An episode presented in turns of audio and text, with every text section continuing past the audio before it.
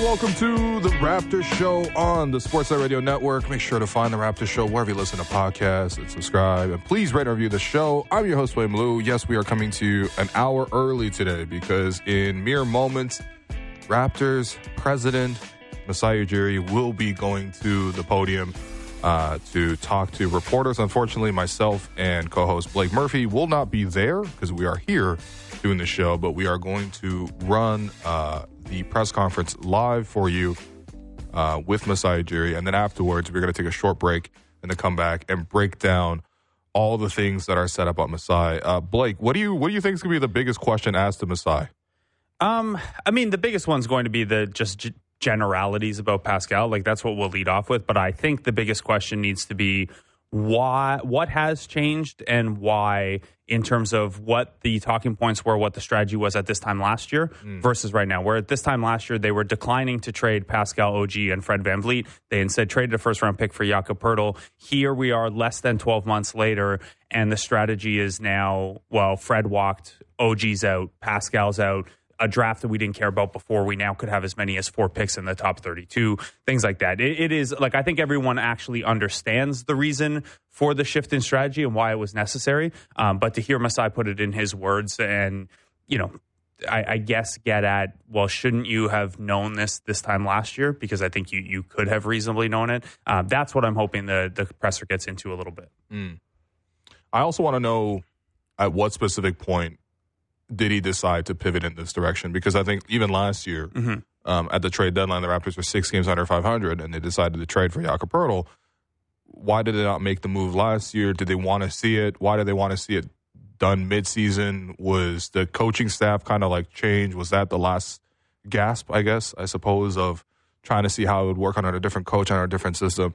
A lot of questions to answer. Um, but I do appreciate that Masai is taking an in-season press conference. Typically, he would do these after the trade deadline. Mm-hmm. Yeah, this is very rare. This is pretty rare, but I also think it's quite important. And I think that in, in that sense, you know, he's choosing to take this moment to uh, answer these questions because I'm sure he would want to give fans some clarity or at least some insight, uh, however much he's at liberty to share or wants to about OG and, and Pascal, who are really, really important players. Like for a lot of people watching this team, and there's been such an explosion of interest in the Raptors since they become a winning franchise uh, about 10 years ago now, but especially after they won the championship. These are the people that they have gone attached to, they've gotten to know. I mean, that's one of the beautiful things when you see a player move on, is like, it's sad that they move on, but you got this great chance to revisit all their great moments, to sort of show that appreciation for what they have done. It's hard. It's harder to do day to day because we're focused on like, did OG do a good job defending Anthony Edwards, or did Pascal drop thirty against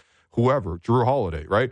But I think when you zoom out to the bigger picture, that was a great thing. Was we got to, you know, see so many great memories with these type of players, and I would love to hear Masai's uh, closing remarks on those guys. But um, Chris Boucher, the last guy left from Yeah. the championship team. Man. I, actually, I, ha- I got in like not an argument, but someone like disagreed with me that Chris Boucher was not that he was like a part of those teams and like an irrelevant. Someone just didn't believe me that he was on those teams yesterday at the game.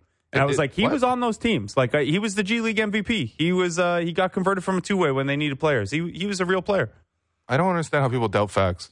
Uh, I don't Are know. we in a It- post fact? it was very Like, amusing. Yes, it's, we- it's on the banner at Scotiabank Yeah. Arena. If you go up and look up, fourteen of the fifteen names are gone, Yeah. but Boucher's name is still there. Also, terrific job by Chris Boucher on the uh, on the meme front yesterday with the Yeah. Mm. with the Fresh Prince of Bel Air uh, when he's left at the end and it's just him alone in the mansion. There's no there's no furniture left in the living room or anything. yeah, uh, it's just just me left.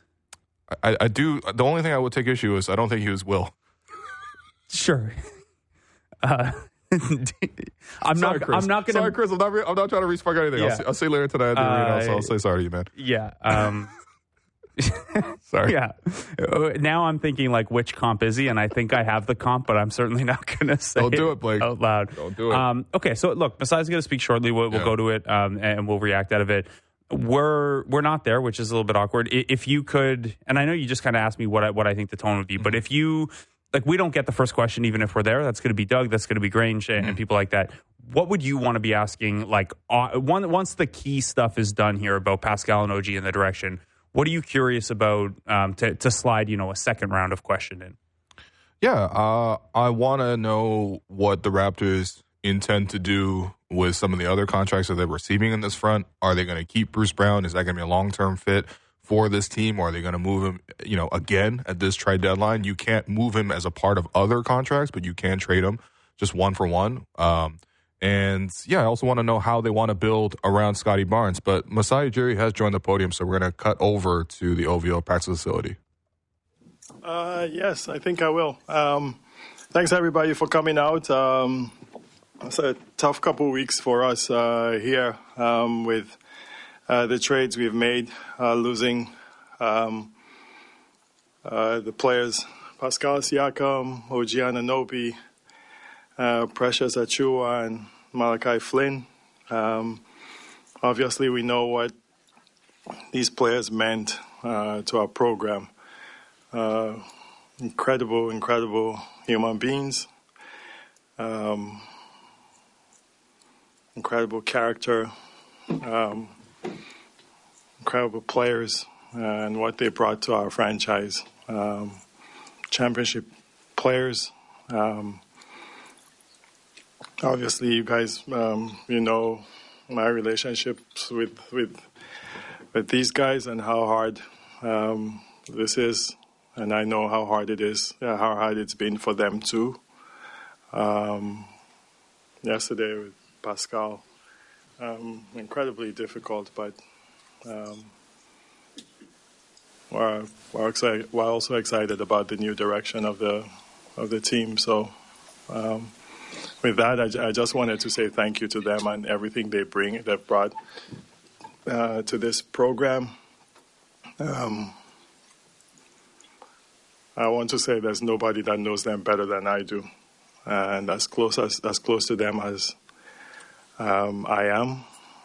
Um, in every single detail, I know what those guys brought every day, how professional they were. Um,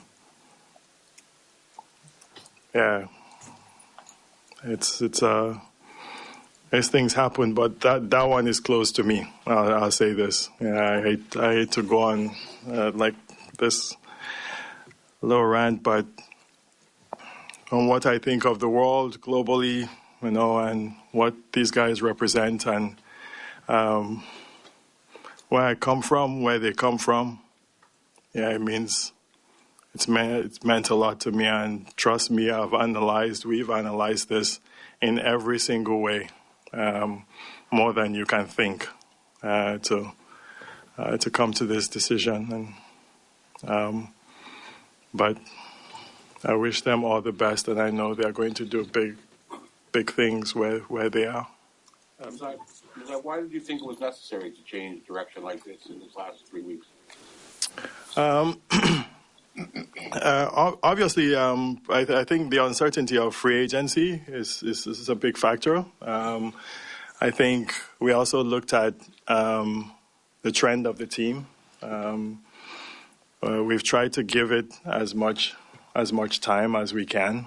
Um, and I know there are a lot of questions after um, last season. Why didn't we do something at the trade deadline? You know, but um, we look at the fit of the team. Um, we looked at um, the emergence of uh, Scottie, and um, we've also looked at the age and uh, coming down a little bit younger, and and growing. So, uh, Doug, um, honestly, a lot of a lot of factors. You know, like um, whether it's now or thinking about the f- um, the strategy of future. You know, like so, lot, lots of factors.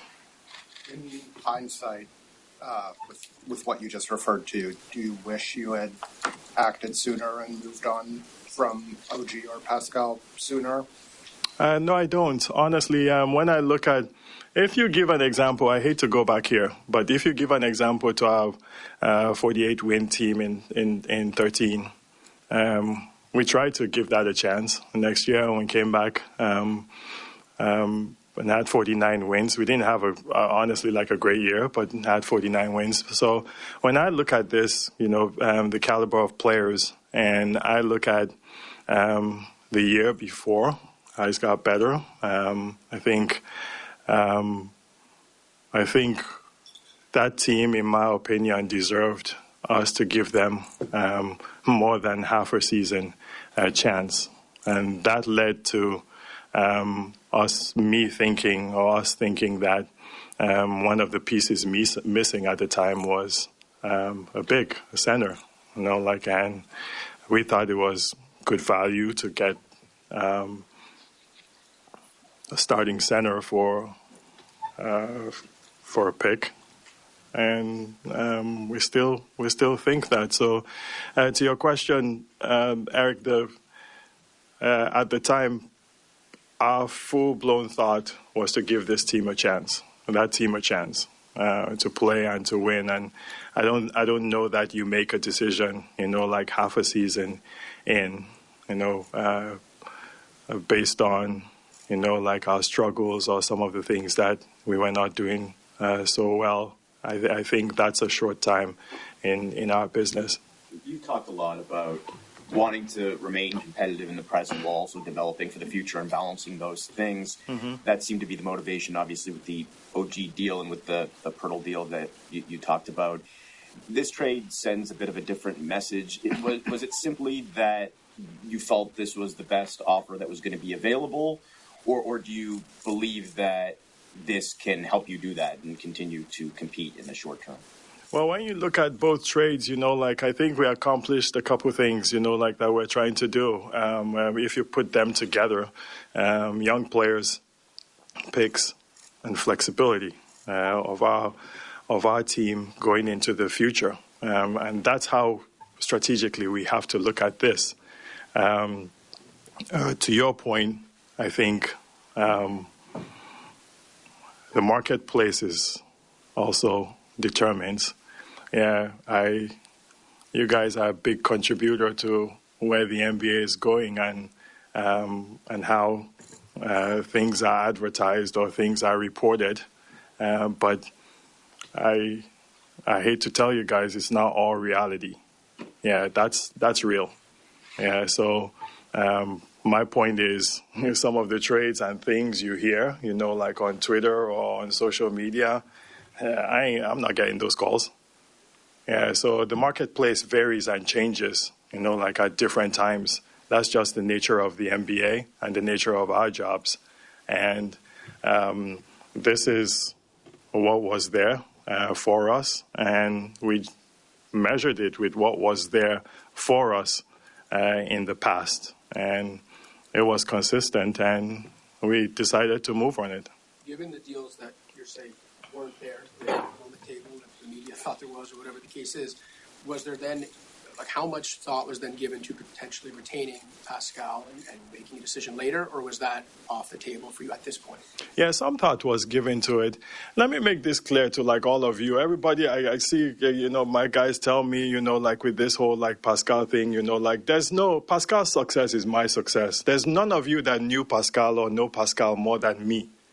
Yeah, let's be real. Yeah, so his success is my success. If that guy moves, I move. Yeah, so if I'm being, even if, if I'm being selfish, you know, like I, I there's, um, for me, there's something there. You, you, you, understand what I'm saying? So I don't, um, I've gone into every detail, every single detail. My team has gone into every single detail on how we measure him staying or us doing this deal. Yeah, and fit comes into it. And when we think of fit, we think strategically, we think on the court with Scottie Barnes, who has emerged to be the player we're going to like build around. And also, we have to think about um, financials. Yeah, we have to think that too. So you can imagine, or you can say we will trade, uh, we will sign and do something later, you know, like, but you never know how this market changes. That's just the nature of the NBA just following up on that, the talking about strategy, the future, and the financials. How much does the new CBA restrictions play into things and change things in terms of max contracts, super max, all that, having two max, three max guys, whatever? How much does that change everything these days? It does play into it, and you'll see as it comes. We'll see it. Yeah, it does play into it, and for us, having flexibility, I think, um, maybe uh, speaks louder you know, like for us, in terms of what could become available in the future, we have to like think that way uh, as we as we move forward. You guys have had not a lot of draft picks over the past few years in trying to add to this team over time and adding to the championship. With this trade, especially bringing in three first round picks, do you see it as an opportunity for the front office to kind of make a big stamp in that way on the franchise again? I think it does, but it also we have to look at it as honestly as flexibility. Yeah, you can consolidate these picks. You know, like you don't have to pick them. You know, like you can trade them. Uh, you there are many things that you can do, and that's our thinking. Yeah, with with with those those picks, it's not necessarily that we are going to go into this draft and we have a lot of picks and we're going to uh, approach it that way. Um, there are many ways to think about this. You never know what comes up. I think historically, every year, there's always some kind of player. Uh, in the last three, four, five years, maybe even two players that, that just become available from um, other team situations, and we don't know if that becomes a fit, you know, for us. Um, but um, we're excited. We're excited about the young players we have. We're excited about uh, Scottie Barnes and his emergence. We're excited about Quickley and his style of play and how young he is and um, the potential of growth. We're excited about bringing RJ Barrett home and um, his potential and what he could do uh, as a as as a player. I think there's room for growth uh, for these guys. Um, we're excited for Gradey. You know, like it's gonna take time. And to be honest, what does a rebuild take, or a normal rebuild? I'm not calling. I don't know if to call this a rebuild or a reset or um, however we want to put it. But a normal rebuild with other teams takes six, five, six years. Yeah, do we have the patience for that? You know, like, do we have the patience for three to five years, you know, like uh, a building of a team? Some way, somehow, we're going to have to have patience. And one of the things that I'll tell you 100%, I'm not going to, you know, BS anybody on is I am patient. Yeah, I was maybe to a fault. I was patient with that team uh, last year because I believed in them. I believed in those players. I believed in what they brought. But now we have to look to the future. Yeah, I think there's many exciting things coming with this team. We've seen it. I think um, the style of play that Darko has, I think, is very sustainable uh, going into the future. I think we'll get better. I think our guys will grow. I think we'll continue to add players and we'll continue to see ways where this team can get better. And I think it's going to take patience. And we have to see these guys uh, grow. And that's one thing that uh, I think we don't have as much now in this day and age in the NBA. You mentioned Scottie and the trades clear the way for him to officially be the, the face of the franchise. Now, obviously, he's taken a big step forward this year, but he's still 22, and that's pretty young in terms of guys who take the reins of a franchise. What makes you confident that he's ready for that responsibility and everything that comes with it? Well, I don't, I don't know if he's ready for that responsibility, but we have to put him in position. That's our jobs. Yeah, we have to put him in position to at least grow and start to um, see dividends of the work he's putting in, yeah, to become that kind of player. And I think we've seen it. Yeah, whether if he's getting better rebounding, whether he's getting better um, as a fourth quarter player, whether he's getting better passing the ball, uh, whether he's getting better with his three point shooting, I think we've seen that. The hardest thing to do in this NBA is to find those kind of players. Yeah, that's the hardest thing, uh, is to find that exact type of player. Yeah, has that basketball IQ, um, uh, that has that size, uh, that develops his shooting um, has the charisma, has the character, yeah, to become that player. And then the guys, the other guys too, that have upside. Quickley has incredible upside. Uh, whether it's um, his shooting uh, that spaces the floor for us, uh, his quickness, um, he'll get better and better. This team has only played how many uh, limited games uh, together. Or RJ Bar- Barrett, we're trying to teach him to play in a different way. Uh, and I think he's going to get better at it. We already see it. Um, his shooting will get better.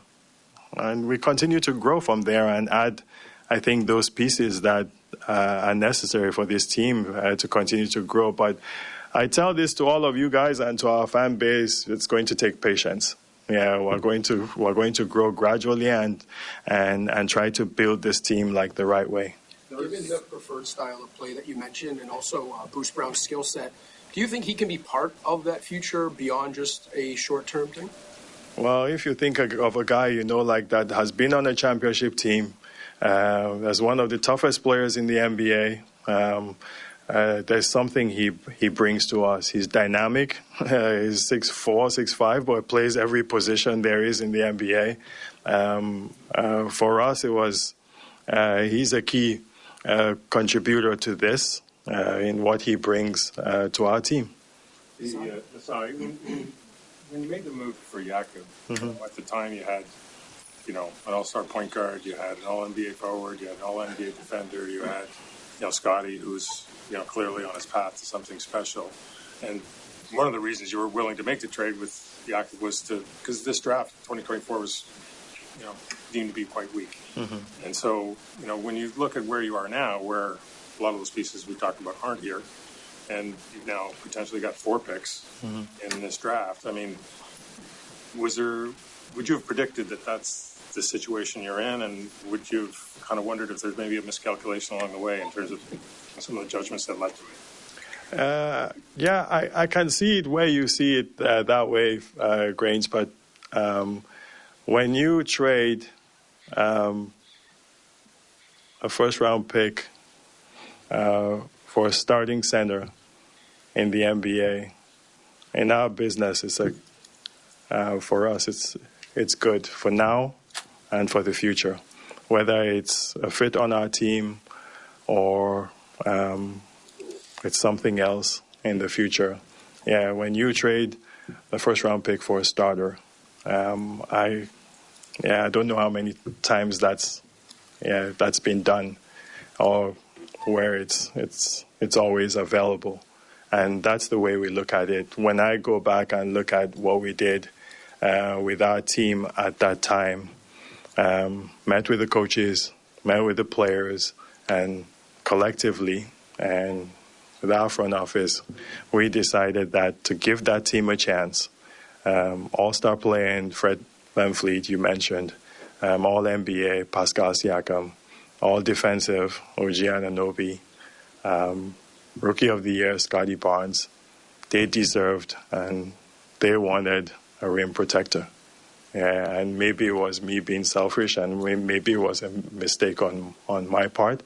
Uh, but we went 15 and 11 after that, you know, like, and so um, I'm not going to sit here like and cry over spilled milk or give you guys any excuses if it was a mistake. It was a mistake, you know, like, but going forward for me, um, that's good value for us, you know, like whether it's now or sustainable in the future. You guys, you mentioned that have, uh, you didn't feel a full a half season, excuse me, was enough to evaluate that group. Mm-hmm. When that season came to an end, you obviously had a full season to evaluate that team. Over the summer, like what were you guys?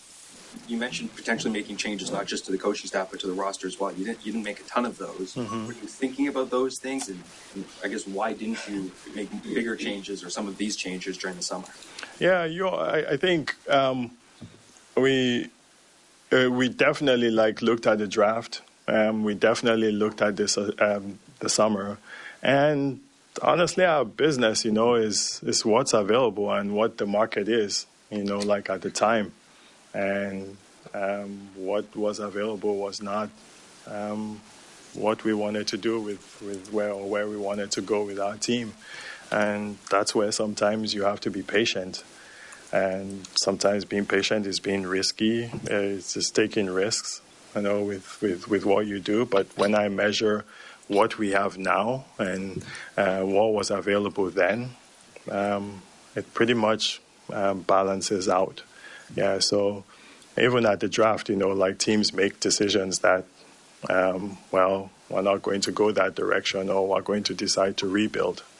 I know Portland was one of the teams that was mentioned a lot you know, like in in this whole process. But they decided to go in the other um, direction rather than um, uh, get better. I don't control that. Uh, I I wait for this and I'm aggressive on this, you know, like, but if it's not on this, I don't know, I don't know what to do. You know, that's, go ahead. You talk about um, being patient, and I can tell it's a long-term strategy.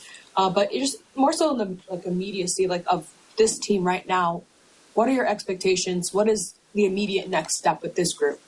Uh, play and keep growing and keep learning. Uh, I think um, learn the system, um, learn the NBA, uh, learn what it takes to grow in this NBA.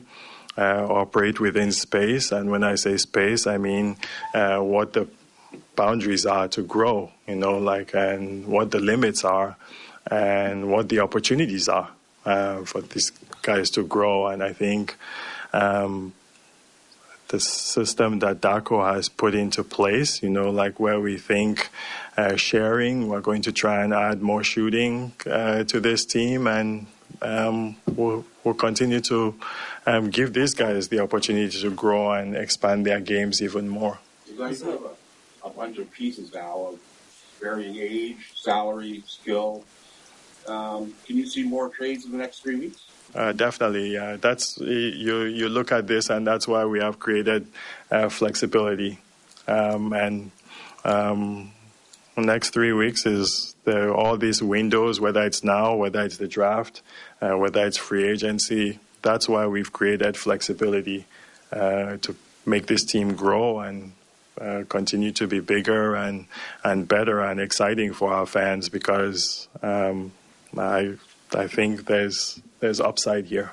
You have an extra pick to maybe attach to a contract in a trade in the next before pregnant games. Is that is that part of, part of the thought process to get the, the one hundred percent? Yeah, one hundred percent. Why not?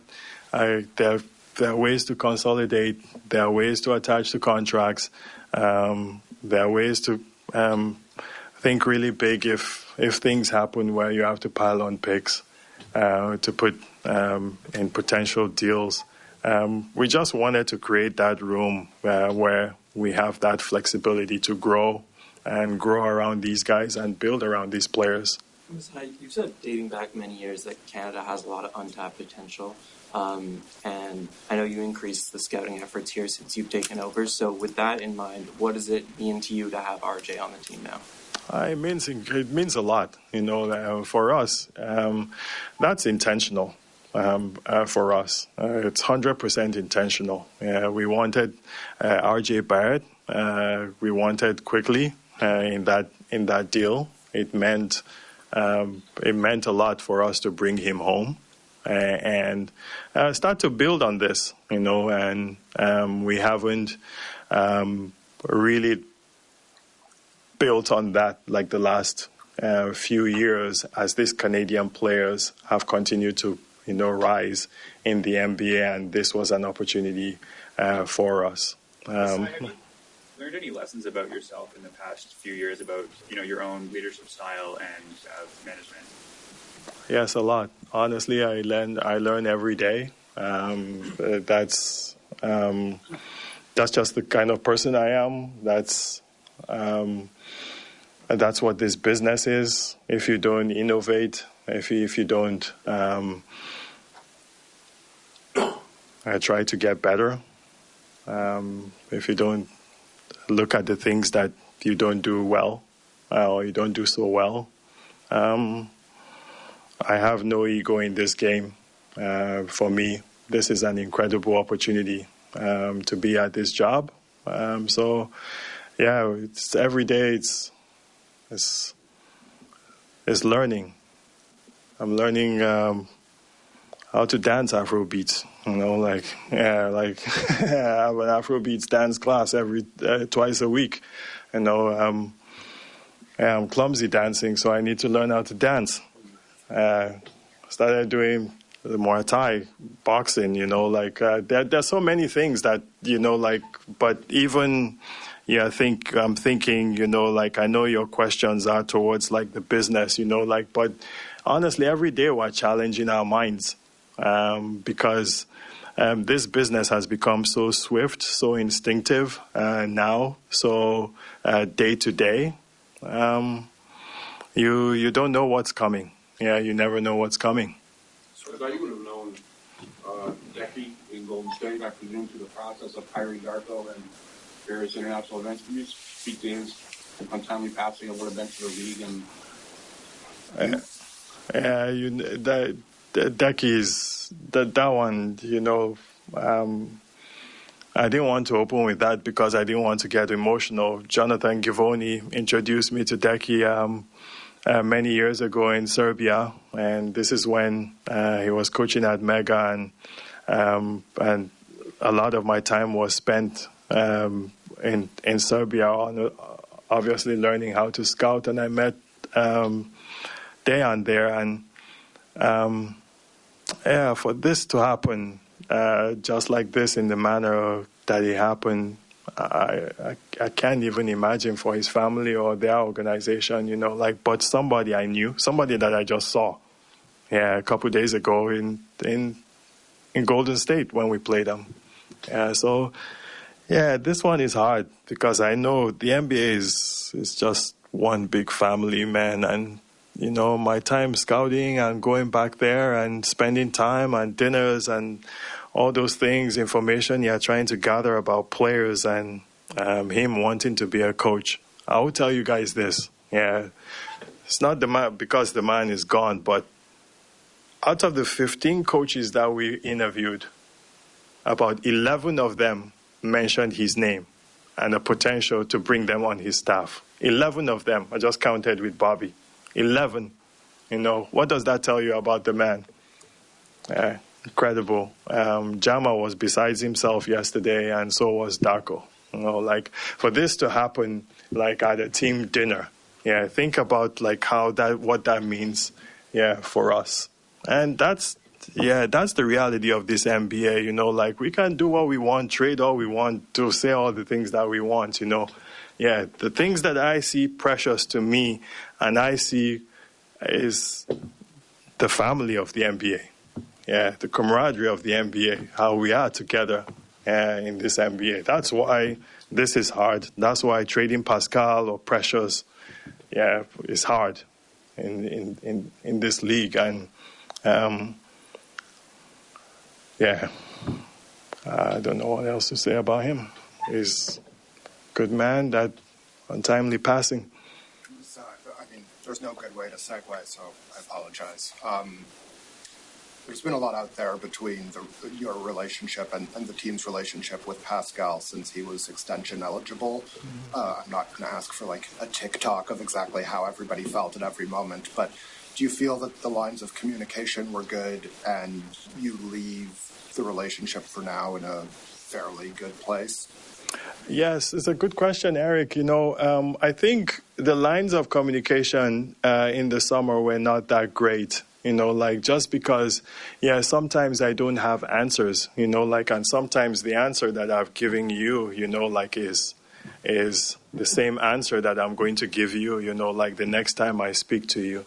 But based on my relationship, you know, like Pascal deserved that I even gave him, you know, like the over communication, you know, like which I didn't. And I apologized to him, you know, for it. I apologized to him before the season uh, started and, um, and uh, I apologized to him again, you know, um, uh, recently. So, um, yeah, that part I'm not yeah, I'm not particularly proud of, you know, like, but there's so many things in our business that yeah, bring about uh, this type of, um, yeah, this this type of communication or non-communication, uh, and um, I go back again to say there's there's nobody in this world I don't know, you know, like outside his close family, his mom, his um, his brothers, and uh, yeah,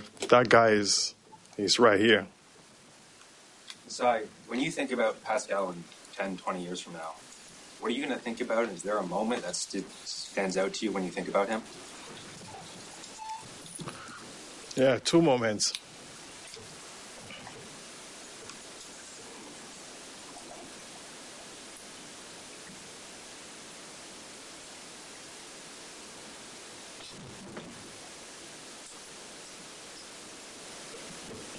Yeah.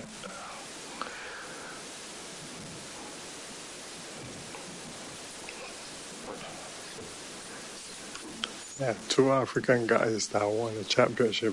I share that with him, and and I think of his dad and um, Pascal at Basketball Without Borders. A lot of people don't know that um, Pascal came to Basketball Without Borders in South Africa. Um, he had been admitted into pastoral school in Cameroon, and he only came to Basketball Without Borders to see his sister who lived in South Africa. And he was going to go back and go back to pas- pastoral school. And all NBA, all All Star, all everything, championship. And it's not stereotype championship of African waving the flag on the bench, scoring, contributing, yeah, doing everything, you know, uh, that you can think of. Uh, there's, again, I say to you guys that that guy's success is my success, no matter where he is. Yeah. I, um, you know, you, your career has been pretty exceptional. Like going back to Denver, like just a remarkable run of really good teams that generally made better. but one thing that really hasn't happened as you know as a GM is is kind of rebuilding, like taking a team that's whatever we are, 10, 12 games under 500, and kind of having a, a trying to ramp that up. And I'm just wondering, what are some of your thoughts on that challenge, and um, where do you think you're going to have to sort of dig in in different ways than you have in the past? Yeah, I have to dig in. Uh, Grange, I have to dig in. It's not. Uh, it's the it's the challenge of this business, and I I I. Just the challenge of learning. There's a challenge of innovating. Um, yeah, there's nothing that honestly like when I look at this business and the things we have to do to stay on top of it, to stay relevant, um, to win. Yeah, because I think the game is about winning. Yeah, we want to win in Toronto. It's the first thing I said when I came here, and I'm going to say it again. We want to win in Toronto, and we're going to win in Toronto. I can guarantee it. Yeah, because we will do everything in our power. Yeah, in my power, I'll do everything. Yeah, to learn uh, about what you are saying, and that's um, learning to build this team around youth. Uh, that's that's the challenge now, and I accept it, and we're going to take it and and go with it. So you mentioned, you know, building this team around you. Scottie is sort of at the forefront of that conversation. I guess just more generally, looking back at the past generation, these these two trades have been the end of an era in some ways. What are some lessons you think you can learn from a roster building perspective when it comes to building around Scottie? You know, Scottie had a level year last year. You know, like um, I, I, wish I could have predicted this um, this jump. Um, maybe uh, maybe better. Um, I've always believed in him. You guys know I believed in him in the draft. We believed in him uh, as a team, and uh, uh this this jump has been has been good uh, learning experience for me uh, because um, I feel there are many things that you know, like maybe you can put around uh, around him, um, but some of those things are sometimes difficult to project. You know, like in our business, and we try our best to project them the best way we can. Masai, just a moment back to Pascal and you know talking about family. Talk about the accolades he's had on the court, but you know you pretty much watched him grow into the human that he is today. Talking to fans and like especially young fans, they're just so sad to see him go because he's had such an impact in the community through his foundation and who he is. What's it been like for you to watch that part of Pascal and just the impact that he's had? Yeah, you know, Pascal would come to me and ask me about Giants of Africa. He'd go to Larry Tannenbaum and ask him about rights to play, you know, like and how he wanted to, um, how he wants to grow um, his foundation and some of the things he wants to do. You know, like when you look at a guy that has that kind of impact or, uh, or that kind of um, capacity uh, in our league, um, it's something. It's it's some it's something. Um, that's just who he is. That guy worked harder than everybody. Came to practice before everybody. Um, left after everybody. Um, no excuses. You guys saw it. You know, like there's I played every freaking game, every single game. Yeah, I think that's easy for me. Yeah, it's not easy. Yeah, it's not. It's not easy. It's the same as DeMar DeRozan, same as Kyle Lowry, yeah, and I'm proud of that culture. Masai, you built a championship team in 2019. Obviously, your greatest professional uh, feat so far, but obviously you've also had to dissemble it in the past month. But we've also spoken about being excited for what's next on this team. Mhm. I guess just like how are you doing? Like that's an incredible roller coaster to be on. Um, I'm doing great, man. You know, yeah, like yeah, there's there's for me, you know, it's it's family. If my family is doing well, um, my wife and my kids, mm, my parents and immediate family, that that remains, you know, like important for me. The Raptor family remains important for me. That um, I continue to do the right thing and treat people the right way and um, build the right way. Yeah, that's important, you know, like uh, for me. Listen, guys, this will end at some point, you know, like, and I can guarantee you, I can guarantee you something. Toronto will win. Yeah, Toronto will win with or without me. Toronto will win. Yeah, this is just what this market is. It's a gold mine that people haven't like really like discovered, and I'm proud. Of, I'm proud of that. But I'm telling everybody I'm fine. Yeah, I'm 100% fine. If I'm not doing this, I'm fine. Yeah, I'm 100% fine. Trust me. Yeah, this is the love of what I do, um, the opportunity that the NBA has given me. Yeah, I'm proud of it. We do it to win. To win. This market means everything to me. You mentioned the culture that runs from DeMar to Kyle, Pascal, including Fred, obviously, uh, and others I'm not naming.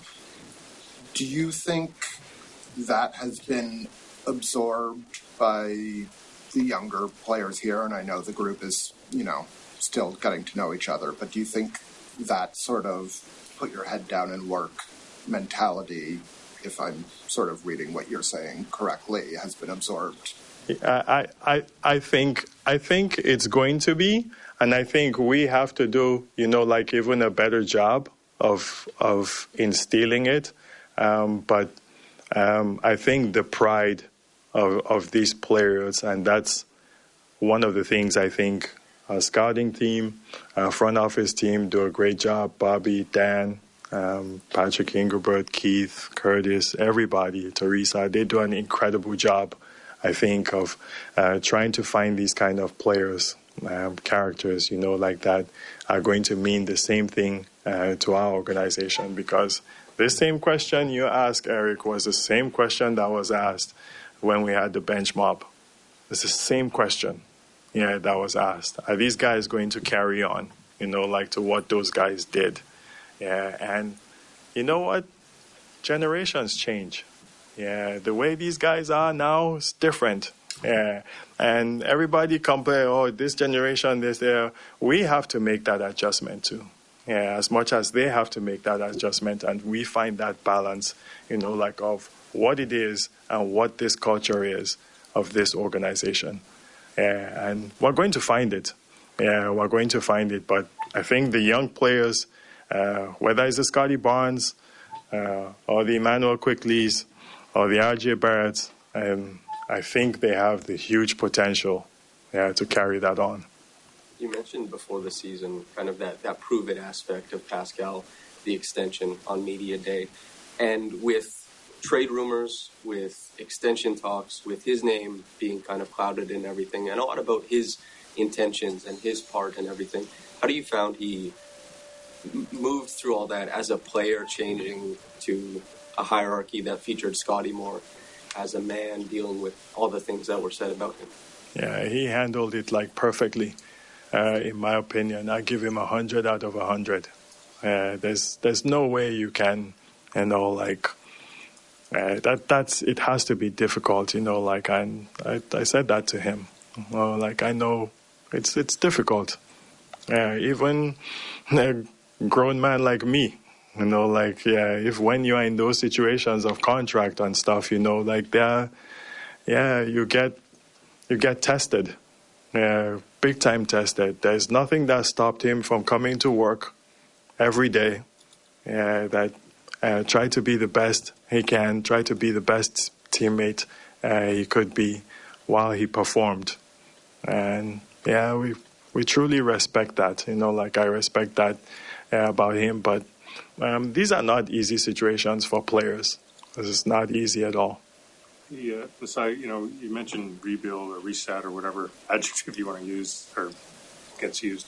Um, sometimes they do take a long time. We we can all think of examples, but there's others that have kind of turned around pretty quickly, and you know, we probably think of a couple like that too. Um, based on what you have and what you think you need and the tools you have, does this feel like something that's going to be, you know, you can't, I'm not saying put a year on it. Mm-hmm. Does it feel like it's going to be something that's closer than further? Um, and I guess, are you sensitive to, you know, Scottie is, he's almost ready to win now, you could say. And, uh, you know, how do you take most advantage of his, his years? Yeah, it's a good question, Grange. We're going to study that, you know, and continue to study that as as as much as we can, you know, like and I think that's where we really have to be really instinctive, you know, like I don't think is anything um, set. We know he was going to make this jump, you know, like uh, in this in the, this year. Um, it's tough, you know. Um, it's an incredible basketball mind, you know, and um, and we have to be very mindful of uh, of that, you know, like and uh, trust me, he talks to me about uh, you know like about winning, you know, like which makes my uh, I don't want to say it makes my job easier, you know, like, but that's his mindset. Yeah, you see the approach in the fourth quarters, you see the approach in the game, you know, like you see how he plays with his teammates, you know, and um, winning plays. Um, but um, yeah, I, I don't know what the actual number is on a timeline or date or you know um, or projection there, but it's something every day. I know uh, me, Bobby, Dan, Keith were paying you know like very close attention to. Obviously, an unfortunate byproduct of the trade is you had to waive Christian or a player, and, and you waived Christian. Can you just take us through why he ended up being the person, you, the player you waived? Yeah, that's a that's a tough one, Eric. You know, um, his medical status is is now in the hands of the NBA, and I can't comment uh, on it. You know, but um, yeah, that's that was a very tough one for us because some somebody we really believed in uh, someone that had, um, I know that has uh, incredible talent, and we see and saw as um, the future of this team. But um, we've we've exhausted all our you know like options there, and um, I I can't comment on what it is particularly, but it's now in the hands of the NBA, and I I stay private with uh, my comments on him, but um, it's really unfortunate for us because this is a player that we felt um, was really a big part of um, our future. And uh, you guys also know, you know, um, someone that's part of um, the programs we've built in Africa and um, what we believe is is now a true pipeline of how we get future players in the NBA, and this was a big one for us, and it didn't didn't work out that way for now. Masai, uh, understanding that those draft picks can be traded or whatever. Right now, you're heavily invested in the draft. How would you characterize this year's draft? God, I can see Dan Tolzman on my, this right shoulder telling me, "Don't say it. Shut your mouth right now." yeah, I'll say this, you know, um, in every draft there are players found. Yeah, I think in one of the worst drafts in the NBA history, maybe you know, um, Giannis Antetokounmpo and uh, Gobert came out of that draft. Um, so um, we, I believe in our team and um, what we do, and um, I think we'll make the best use of it. Are we going to take uh, uh, three picks in that draft? I strongly doubt it. Uh, that's that's that's not the plan for now, but um, I think we'll make uh, good use and uh, we'll scout it the best possible way we can. I mean, this time of year from now, I mean, Scottie, RJ, uh, Quick, like for sure, that's three potential guys you expect to be starting for a long time on this team. Um, based on the flexibility, potential cap space, whatever, how many guys who fit with their talents and their timelines do you think you're able, you might be able to get? Um, I think we're scouring now, uh, Grange, you know, like everywhere.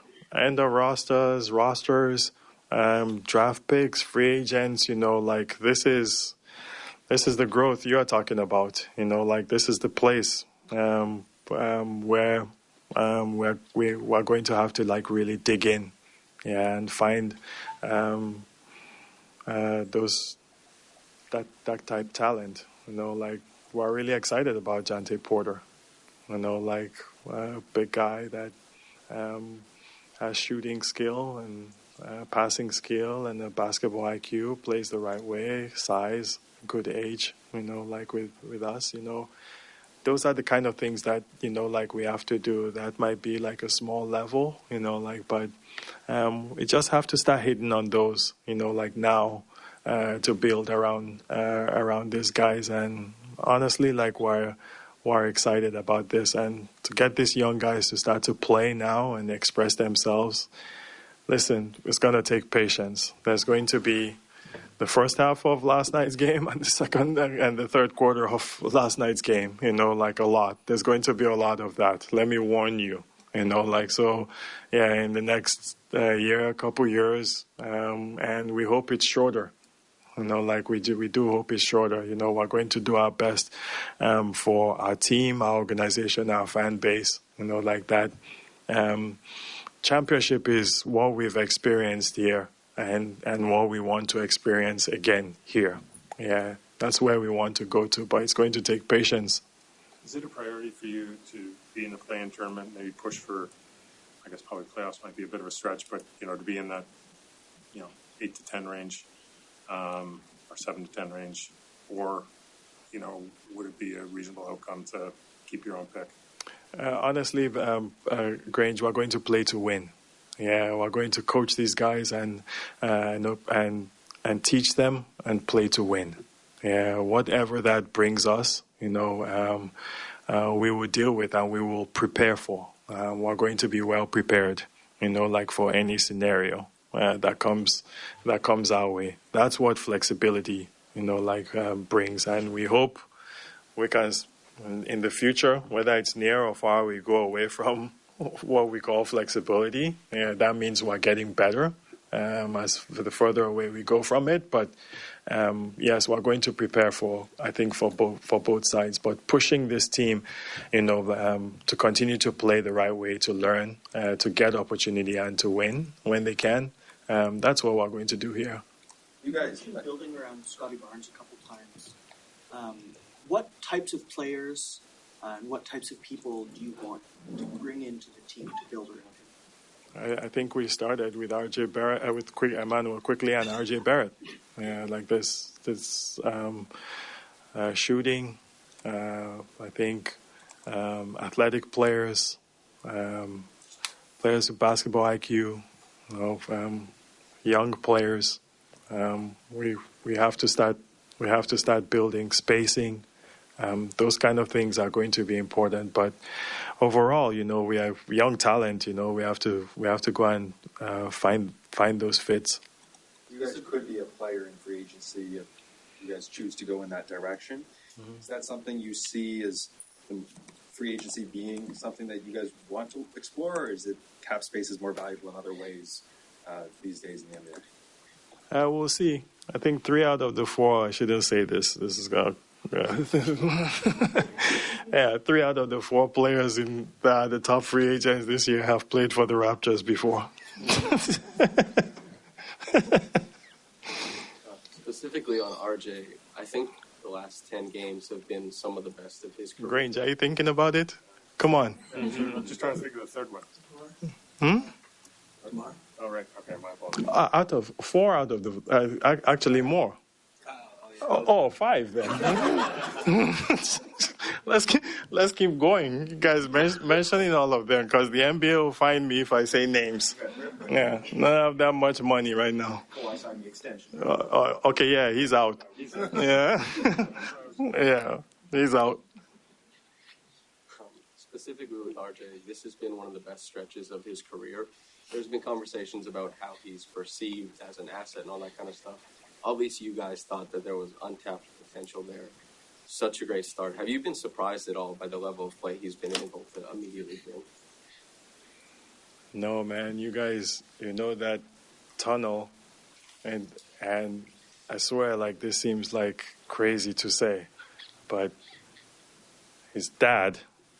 Every single time I would stand in that tunnel 10 years ago, and I can't believe I've been here that long. 10 years ago, how old was RJ? 13.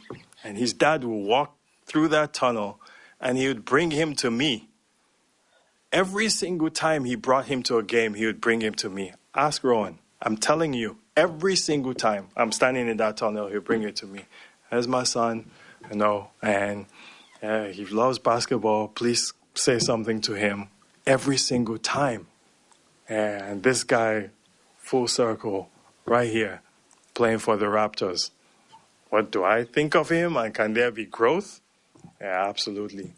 He's 23 years old, you know, like, and I think um, sometimes these players are put in those kind of situations, you know, like, and sometimes right in the beginning of their careers, they are not in the right situation, to be honest.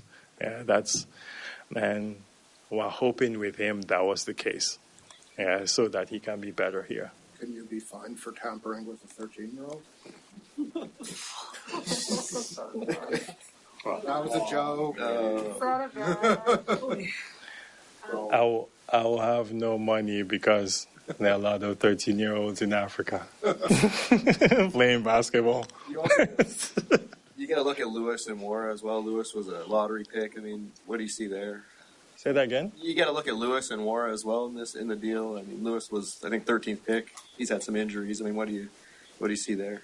We keep we keep taking those those chances, you know, like uh, these kind of players were excited. I think, um, I think they just arrived here, you know, um, and I'm really excited to see uh, Kira. I'm excited to see Nwora, who I've known since he was five years old, not 13.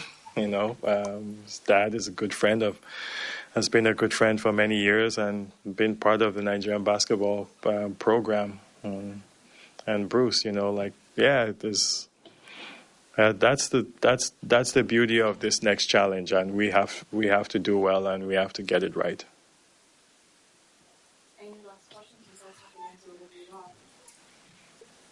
Eric, anything? Come on, man. I know I, I know I've disappeared for like three months, you know, like but. uh, I, I was thinking Krusty goes two and a half hours. Yes, but how long have I gone?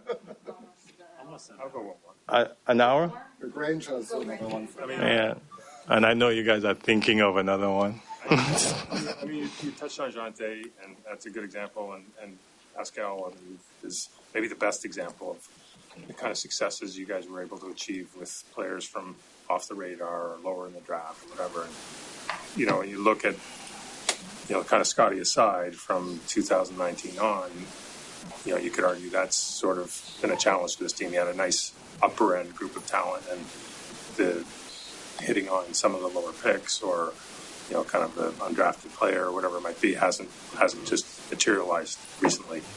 Um, as you look at it, is that just just the nature of the business, and you're not going to nail these guys every year, and like kind of 15 to 18 was just an incredible run, or was there some system, some things that you review and you go, well, you know, we've got to we made some mistakes and we need to correct those. I think I think it's a mix of all of it. You know, like um, you're not gonna get all of these um, right. I think in the mix of um, in the mix of getting it right, I think we had Bruno, we had you know, uh, we had a couple that we didn't. I still believe in Bruno. Yeah, we didn't get right. Bruno's my guy, man. Um, I saw him in the World Fest. yeah, he, he made impact there. Um, yeah, it's it's it's a mixture of of of all of it. You know, um, I'll stay on this side and um, and say we have to, you know, like uh, learn more and and figure it out more. I, I I can stay on this side and say unlucky somewhat. You know, like I believed in Christian. You know, and um, I think he could have been something big for us in um, a dynamic center. Um, but um, yeah, we look at yeah Mal- Malachi. You know, like I think there's still still more, and maybe you know th- there. And um, I know you guys how you guys felt about us drafting Scottie, but I'll, leave that you know like to another day. I know if we go there, yeah, it's not it's not being Fred and Pascal and OG and uh, yeah, it's not and Norm, you know, like it's not been that. But um, I, I always say the NBA, you know, like your time comes, it goes, it come back around again, you know, and um, our time is coming again, you know, like you're not going to have 100% success all the time, you know, like and I think after COVID, we've gone through pretty hard times here, uh, but we're not using that as an excuse. We're going to something incredible came out of COVID, and I think that's uh, Scottie Barnes. You know, like that will lead us. That's the hardest one to do. Uh, so hopefully we will get better. You know, like and we take responsibility for whatever hasn't worked.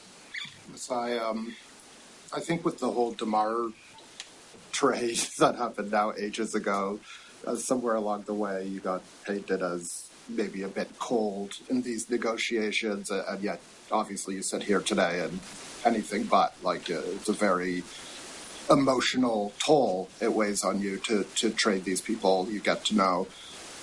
Do you think it would benefit you to be a bit colder uh, and be a- able to Colder than I am now. I mean, goddamn, I like, I'm like, what? Yeah, pass me a cookie, Doug. you know, you like because obviously it hurts you to like to have to move on from these guys. Man, like, yeah, I don't know if it gets any colder, man. Yeah, I don't know. You know, like this, this is tough business. Yeah, I walked around a hotel for two hours, two hours in Kenya to sum up courage to call Demar. Yeah, and I'm.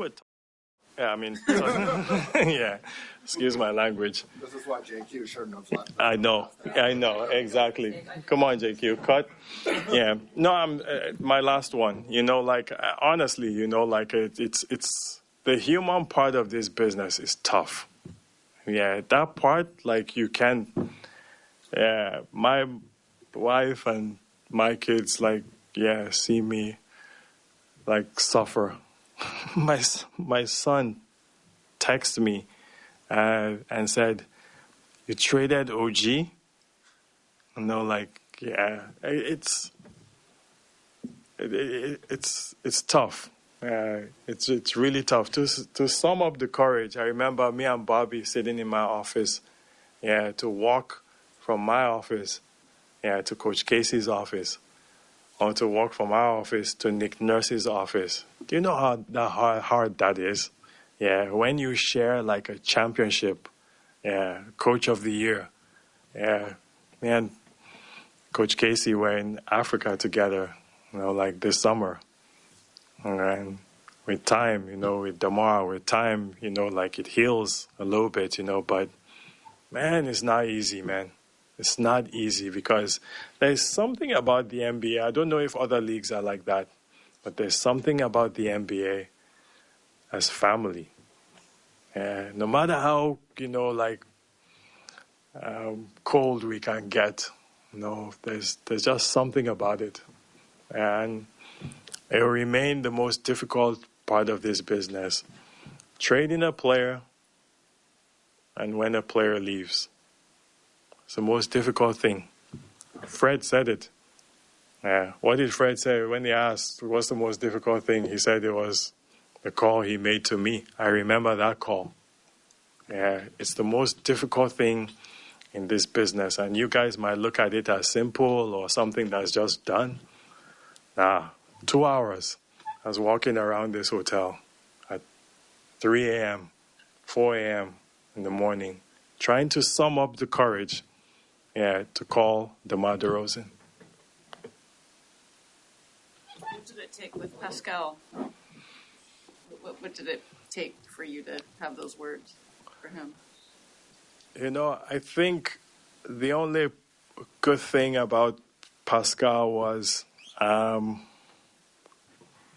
we had an incredible, good conversation, you know, um, prior to this, leading up to this um, in LA. So I think it prepared all of us maybe a little bit better, you know, like for this, being honest and having a, a good conversation.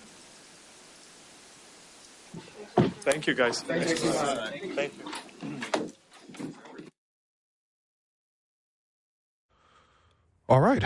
Masai Ujiri, Raptors president, um, at the podium. Uh, For first- over an hour. over an hour. Uh, I think honestly, first off, um, you know, there's so much to break down. He covered so much of the trades that just happened with OG and Pascal. Even went into the history of the moves, just talking about the, the times that he had to move on from DeMar DeRozan or having to move on from Dwane Casey and Nick Nurse. Um, and so many great quotes, so many great moments. We will get to those in the course of this discussion. Um, but I think, really, for me personally, I think Masai spoke with the most vulnerability and honesty that you can see um, out of all the press conferences that he's done.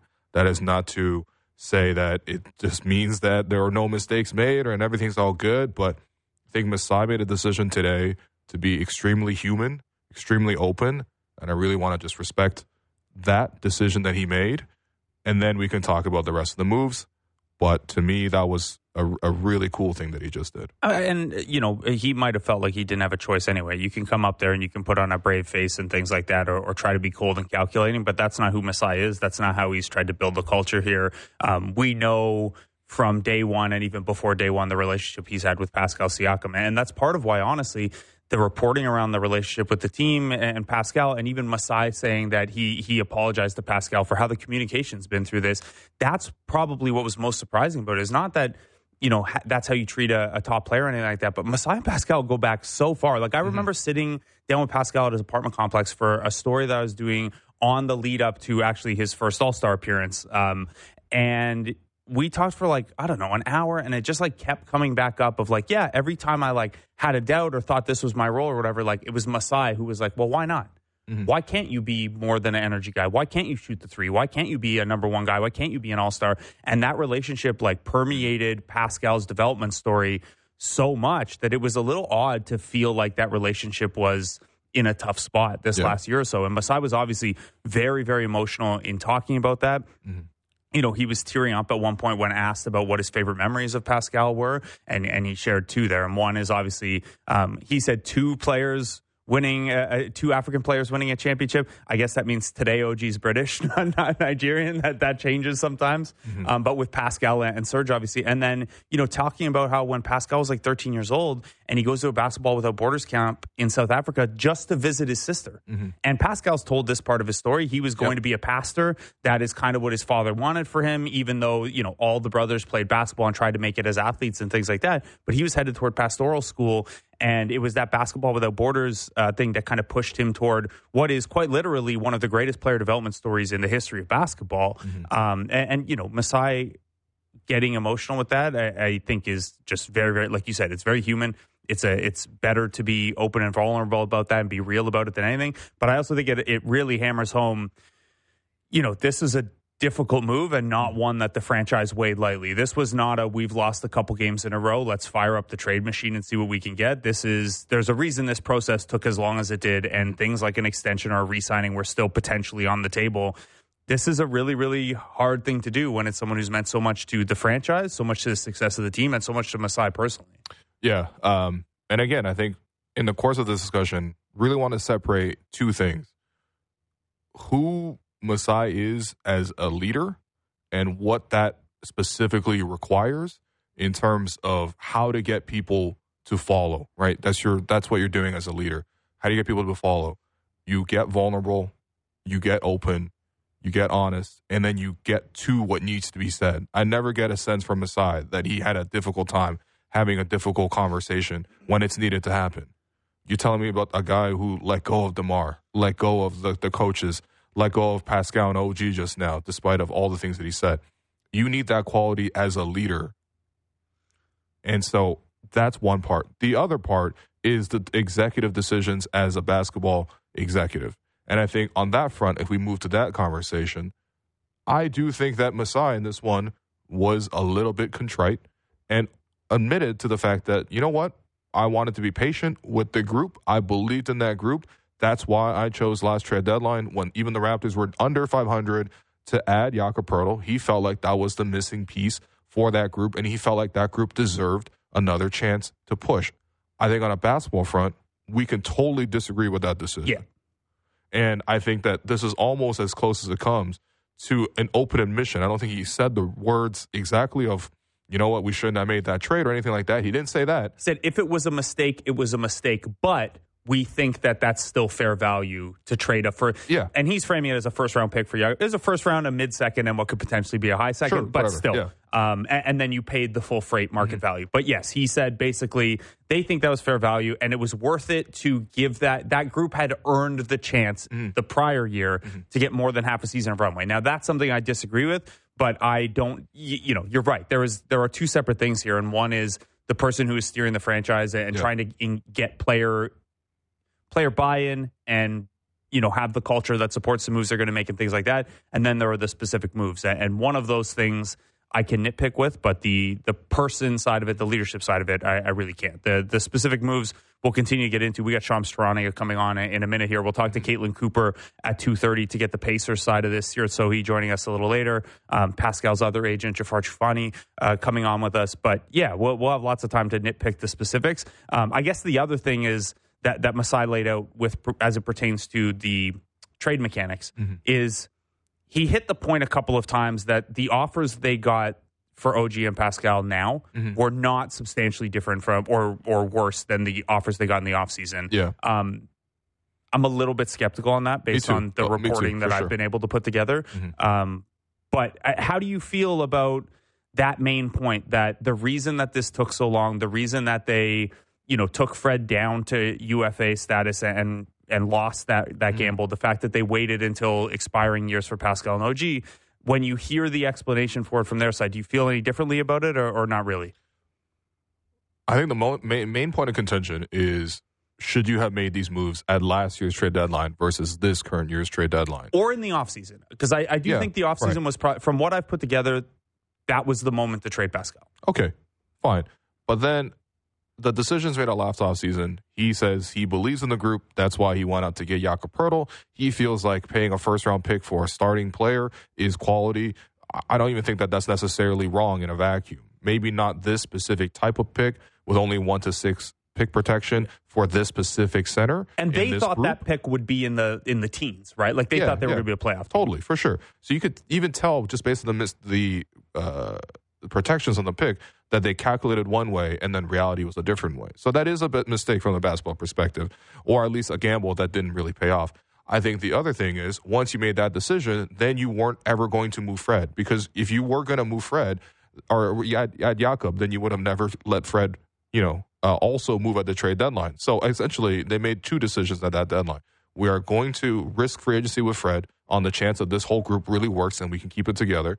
Clearly, it didn't work out that way. They get Jakob in that process. So that's the trade deadline last year. This uh, off season that just took place, that was the time where you have to make that decision and be real about yourself. Fred has moved on. you know you were able to bring in Dennis, who you know has been oh, you know good ish as like a six man, as like a fifth starter type for you. You can move him around, whatever. Um, you know, but realistically, that wasn't going to replace you know what you needed to see in this team. In fact, you actually needed an upgrade at the guard position, which we ultimately did see now with Immanuel Quickley. But what you needed to see from this offseason was we need to now move on from Pascal and OG because clearly the book is turning.